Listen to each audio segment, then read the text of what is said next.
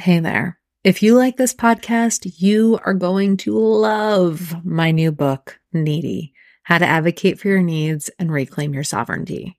In Needy, I share my unique approach to identifying, honoring, and advocating for the most tender and true parts of yourself that are yearning to be acknowledged.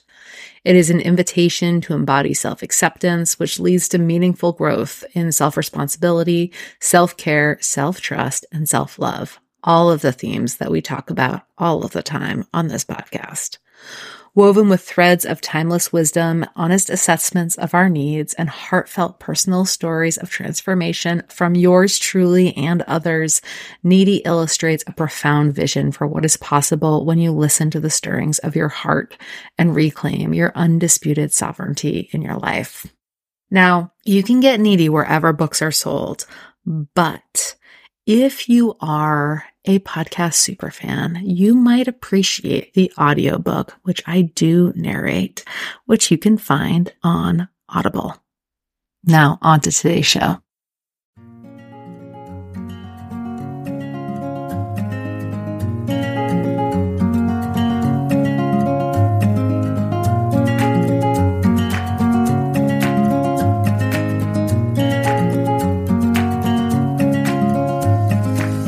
Hey there, it's your host, Mara Glatzel, and you are listening to the Needy Podcast. Here at Needy, we are devoted to sharing frank conversations and true stories about what it means to meet your needs consistently, messily, and sustainably. To get more information about today's episode, please visit theneedypodcast.com. Now, onto today's show.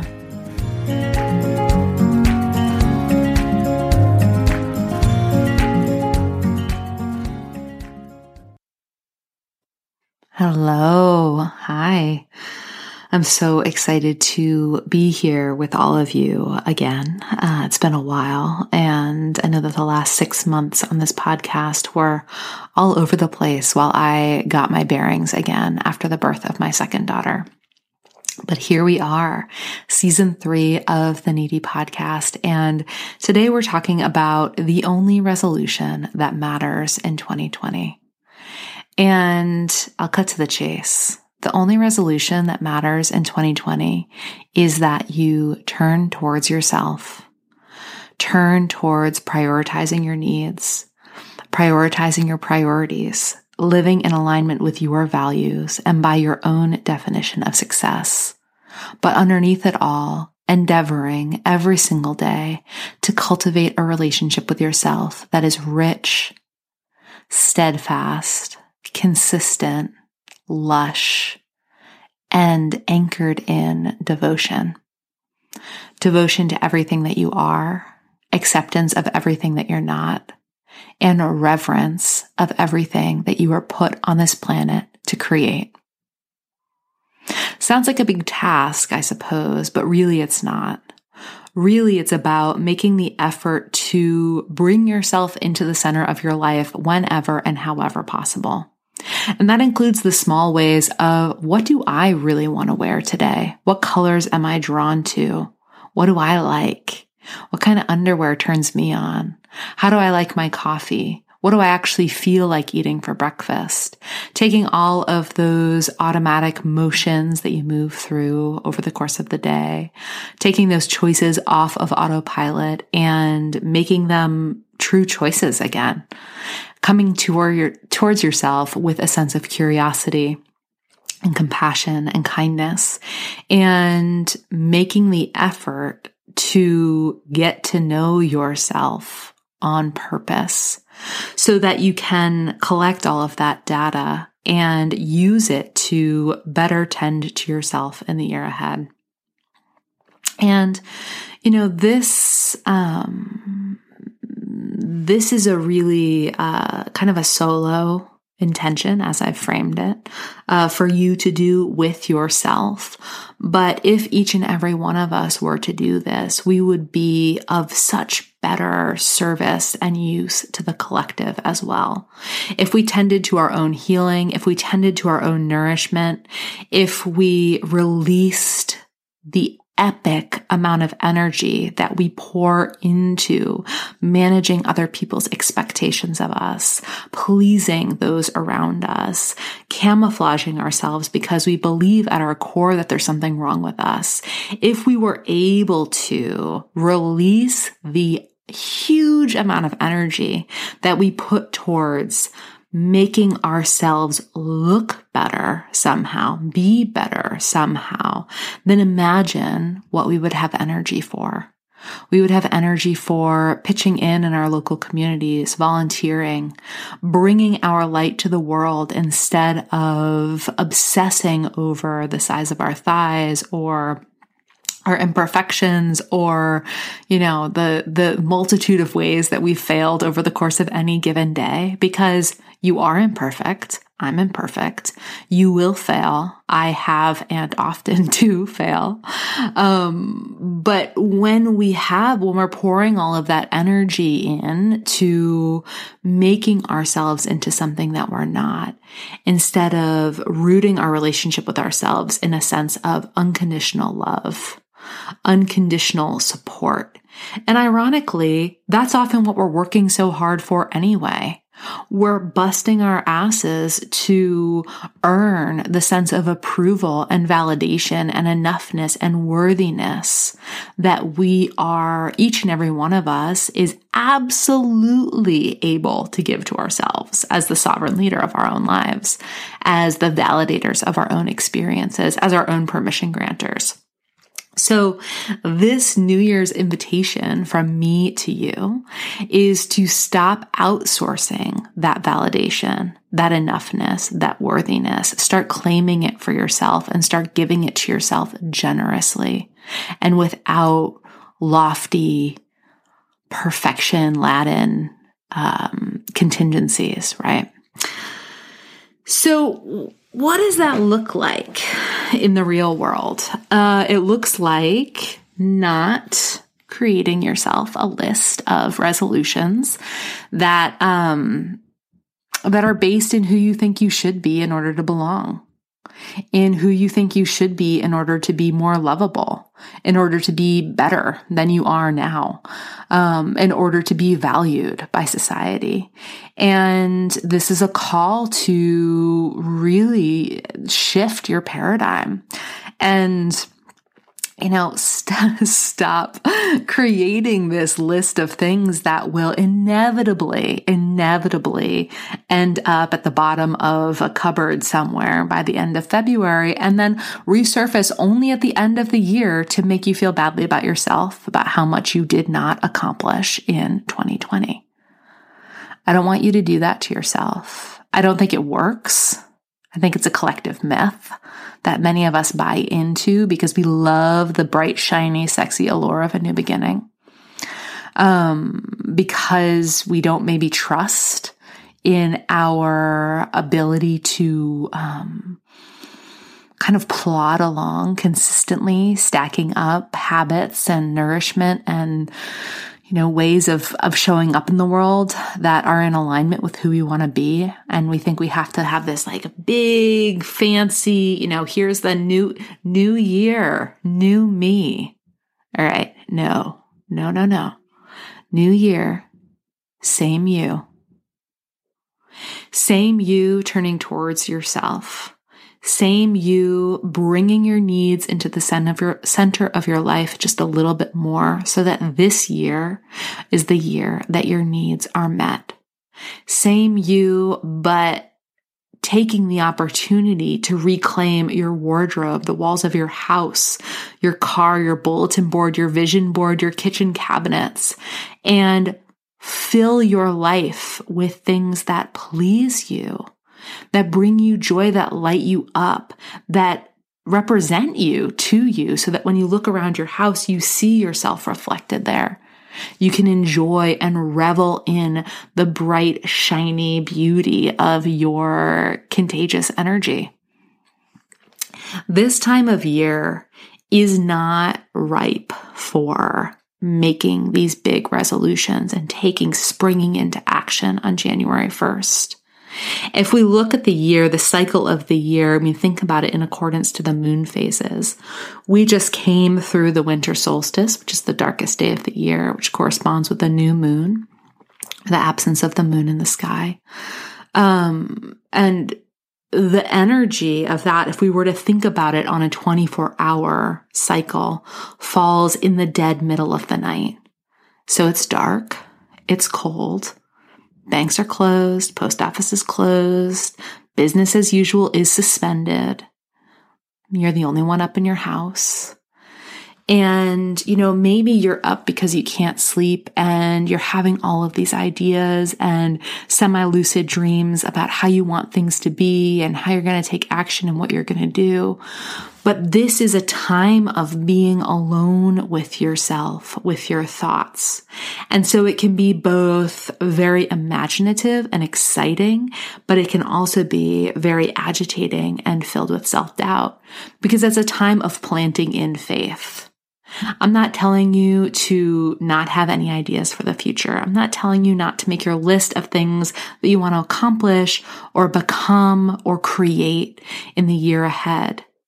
But I am telling you to cut yourself some slack when it comes to expecting, expecting yourself to spring out of the gate on January 1st and believing now, you know, when we're recording this, the middle of the second week of January, that, um, that you're already behind, that you're already late. If we think about that energy of the middle of the night, we have to wait until daylight, until we can talk about our ideas with somebody else or take action, right? We have to wait till Staples opens. We have to wait until the bank opens. We have to wait until, you know, we can make that call to set up that appointment or or take action in some tangible way. And so this middle of the night time can be uncomfortable. And if you think about it on a growth cycle, say I don't know, you're planting something in the late fall, in the early, the middle part of December, or um, you know, November to December, say garlic. Um, that garlic is growing underneath the surface of the earth, which is covered by a layer of ice. And it will sprout ultimately. It will sprout at some point, but it's not sprouting now. This is the cold time. And the energy of these cycles exists whether you live in a place like I do where the seasons are readily apparent or not. You know, it can be kind of tricky to live in a place where the temperature is a lot more mild all year long. But I can tell you, being in a, a cooler place, that this is the under ice time. This is the time when we're separating and dividing and growing roots and gestating our new way of being, where we are becoming the person that we need to be in order for our dreams for our life to manifest, in order for us to have experienced the necessary growth to accept and stand into those manifestations when they occur later in the year that the respite of this winter season and the the deep nourishment that we can give to ourselves, the deep um, love and tending that we can give to ourselves has untold dividends over the course of the year. But we can't rush through it. We can't pretend that we're something that we're not or that we're in a place that we're not. And so I see so many people judging themselves unkindly and berating themselves for feeling lazy because they're not ready, right? They're not ready, but collectively we're not ready. Collectively we're still underneath the ice. Collectively, we're still padding around the house in the middle of the night with our wild ideas and our hopeful imaginings and our dreams for what we want to create in the year ahead. And if anybody's ever been up in the middle of the night, you know, I recently, I have a seven month old baby, so I spend a lot of time up in the middle of the night, but I, I tend to spend a lot of time up in the middle of the night anyway when I'm, I have a big idea or something really exciting is happening or, you know, during those times in my life where I was heartbroken, I remember that feeling of being awake in the night, churning with something that felt so uncomfortable and waiting until the morning came when I could call somebody or talk to somebody or just see the sunrise or go outside. And so it's important to remember that this, the energy of this time can go in those two directions, right? It can feel agitating. It can also feel very sort of like romantic and dreamy and, um, and inspiring. So wherever it is that you are, you're in the right place.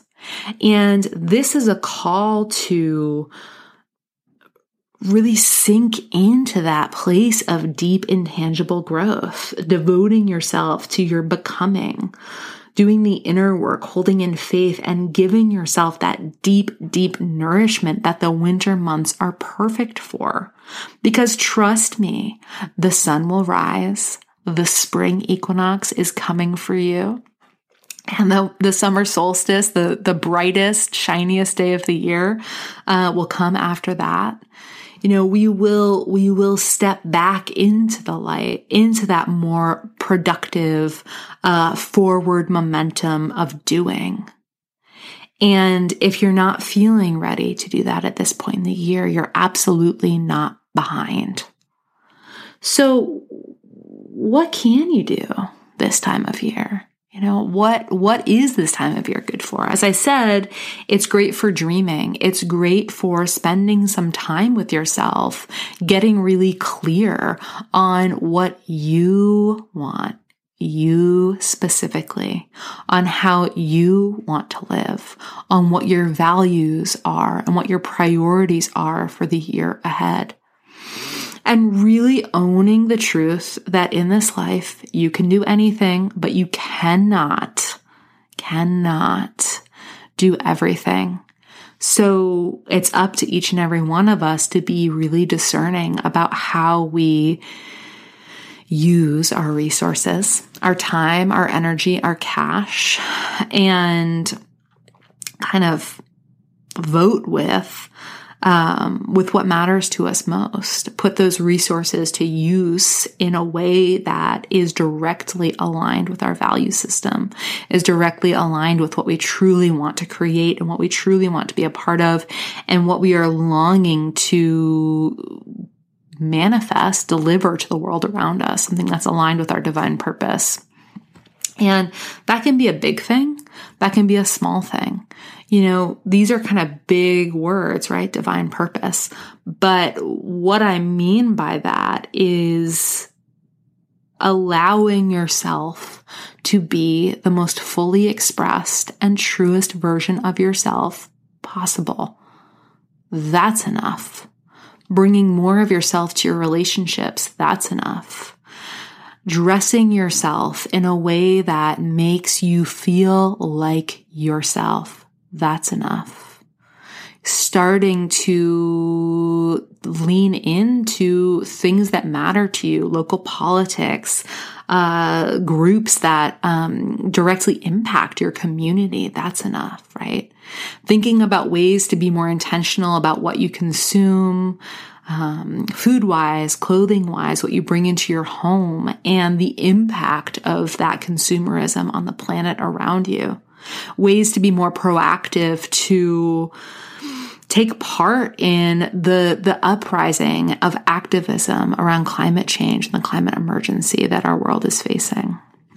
Those are all beautiful uses of your time and your energy. But what it comes back to, that resolution that we set at the beginning of this episode for 2020, which is to turn towards yourself, to devote yourself to the things that matter to you most and stop hemorrhaging your energy into things that you don't like, that you don't believe in, that you don't actually truly care about or that you don't care about anymore. Um, bring yourself into the present moment, into standing on your own two feet and standing in your leadership, your sovereign leadership as the, the, the boss of your life. uh, the tender steward of your life, and making choices from that place. Choices from that place of really prioritizing your own insight. And if you don't know, this is a beautiful time to get to know yourself. No time like the present to get to know yourself. Start taking yourself out on dates. Start asking yourself questions. Start leaving space in your in your busy schedule in your busy life for checking in with yourself every day, a couple times a day, once a week. Schedule it in. You can't afford to overlook yourself anymore. And pay particular attention to anything and everything that you're doing in order to earn that attention, in order to earn that rest, in order to earn that reprieve of this time of year, in order to earn the love and worthiness that you see as necessary doorways to being able to ask for and have the kind of care that you want for yourself, right? So, you know, you could stop. This is a great time to stop working so hard to earn it and to wait, waiting for somebody else to give it to you and start reclaiming your ability to give that to yourself. Validate yourself. Tell yourself that you're enough. Lean into your own worthiness and make an endeavor to prioritize the things that light you up, bring you joy, and make you come alive. See you next week.